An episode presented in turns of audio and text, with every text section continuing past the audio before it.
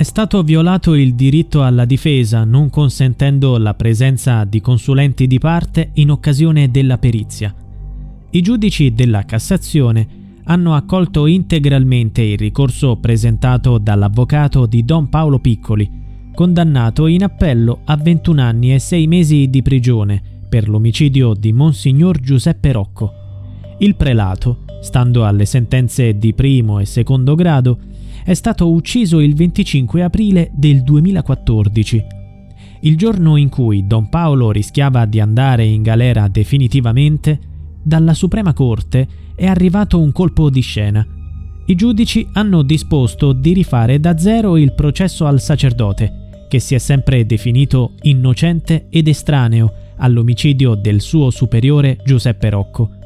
Nello specifico, per capire meglio la decisione della Cassazione, è stato stabilito che le sentenze di condanna debbano essere annullate, perché le perizie tecniche dei RIS di Parma sulle tracce di sangue e la consulenza autoptica usati nei processi non avrebbero dovuto essere ammessi.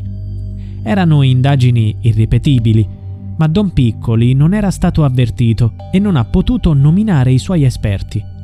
Per l'avvocato Vincenzo Calderoni, che assiste Don Paolo, il sangue dell'imputato analizzato dai RIS non sarebbe stato lasciato durante l'aggressione, ma quando il suo assistito diede al Monsignore l'estrema unzione quando il prete veronese era inginocchiato accanto al letto su cui giaceva il corpo della vittima.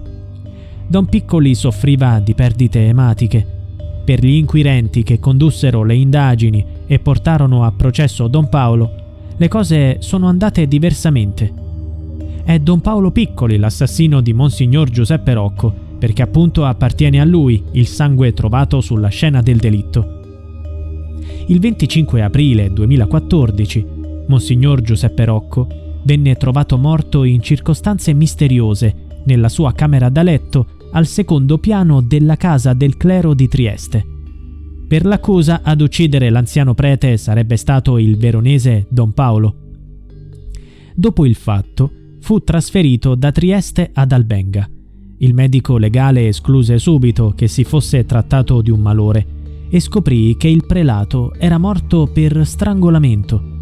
Qualcuno fece irruzione nella stanza di Don Giuseppe, esile e malato, e gli mise le mani al collo stringendole fino a rompergli un osso molto piccolo all'altezza della carotide.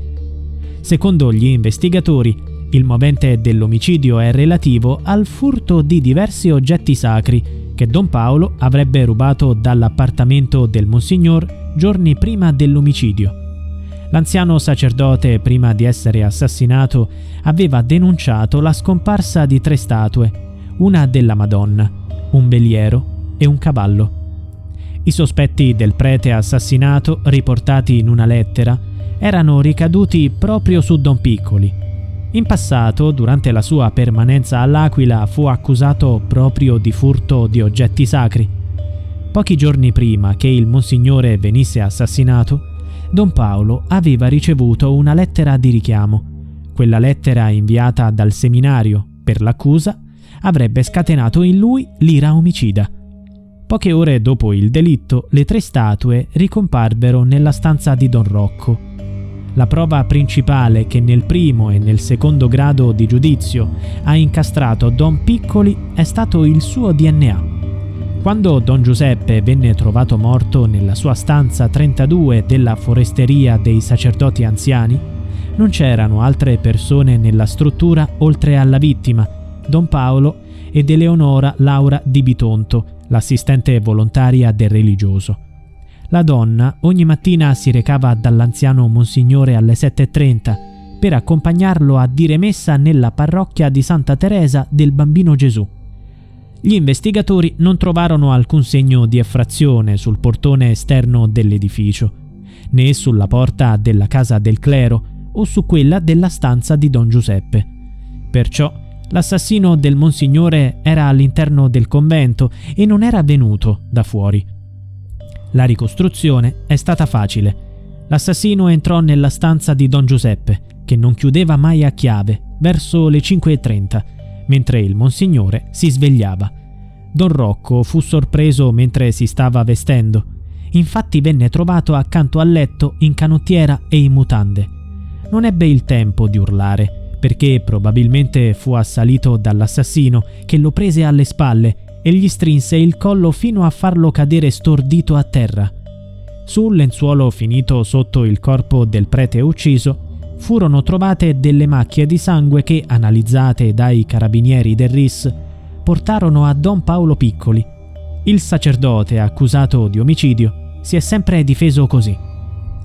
Sono affetto da una malattia dermatologica che mi provoca talvolta delle piccole emorragie, anche alle mani, e quel sangue rinvenuto nei paraggi del corpo senza vita di Don Giuseppe ci è finito perché ho impartito io la benedizione subito dopo il ritrovamento del cadavere.